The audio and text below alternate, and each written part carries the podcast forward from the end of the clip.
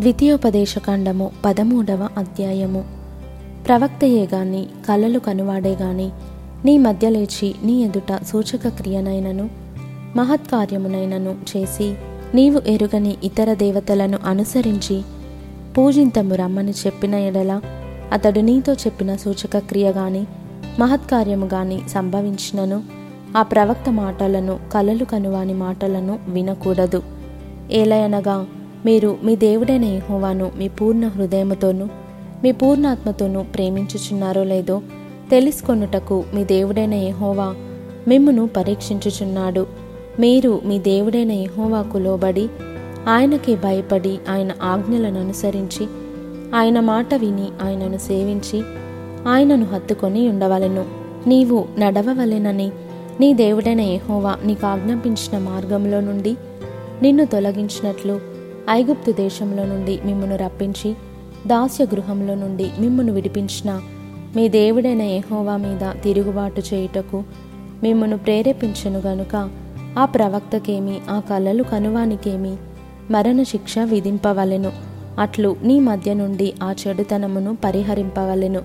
నీ తల్లి కుమారుడే గాని నీ సహోదరుడే గాని నీ కుమారుడే గాని నీ కుమార్తెయే గాని నీ కౌగిటి భార్యయే గాని నీ ప్రాణ స్నేహితుడే గాని భూమి యొక్క ఈ కొన మొదలుకొని ఆ కొన వరకు నీకు సమీపముగా నుండినను నీకు దూరముగా నుండినను నీ చుట్టూ నుండు జనముల దేవతలలో నీవును నీ పితరులను ఎరుగని ఇతర దేవతలను పూజింతము రమ్మని రహస్యముగా నిన్ను ప్రేరేపించిన ఎడల వారి మాటకు సమ్మతింపకూడదు. వారి మాట వినకూడదు. వారిని కటాక్షింపకూడదు. వారి అందు జాలిపడకూడదు. వారిని మాటుపరచకూడదు అవశ్యముగా వారిని చంపవలెను. చంపుటకు నీ జనులందరికీ ముందుగాను నీ చెయ్యి మొదట వారి మీద పడవలెను. రాళ్ళతో వారిని చావగొట్టవలెను. ఏలయనగా ఐగుప్తు దేశంలో నుండి దాస్య గృహములో నుండి నిన్ను రప్పించిన నీ దేవుడైన యెహోవా యొద్ద నుండి వారు నిన్ను తొలగింప యత్నించెదరు. అప్పుడు ఇస్రాయేలీయులందరూ విని భయపడుదురు గనుక నీ మధ్య అట్టి దుష్కార్యమేమియు ఇకను చేయకుందురు. నీవు నివసించుటకు నీ దేవుడైన యహోవా నీకిచ్చుచున్న నీ పురములలో ఏదో ఒక దానియందు పనికి మాలిన కొందరు మనుషులు నీ మధ్య లేచి మీరు ఎరుగని ఇతర దేవతలను పూజింతము రండని తమ పుర నివాసులను ప్రేరేపించిరని నీవు వినిన ఎడల నీవు ఆ సంగతిని శోధించి పరీక్షించి బాగుగా విచారింపవలెను. అది నిజమైన ఎడల అనగా అట్టి హేయమైనది నీ మధ్య జరిగిన ఎడల.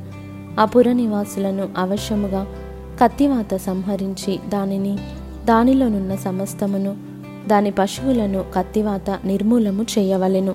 దాని కొల్ల సొమ్మంతటిని విశాల వీధిలో చేర్చి నీ దేవుడైన యహోవా పేరట ఆ పురమును దాని కొల్ల సొమ్మంతటిని అగ్నితో బొత్తిగా కాల్చివేయవలెను. అది తిరిగి కట్టబడక ఎల్లప్పుడూ పాడు దిబ్బయ్యుండును నేడు నేను నీకు ఆజ్ఞాపించు. ఆయన ఆజ్ఞలన్నిటినీ గైకొనుచు.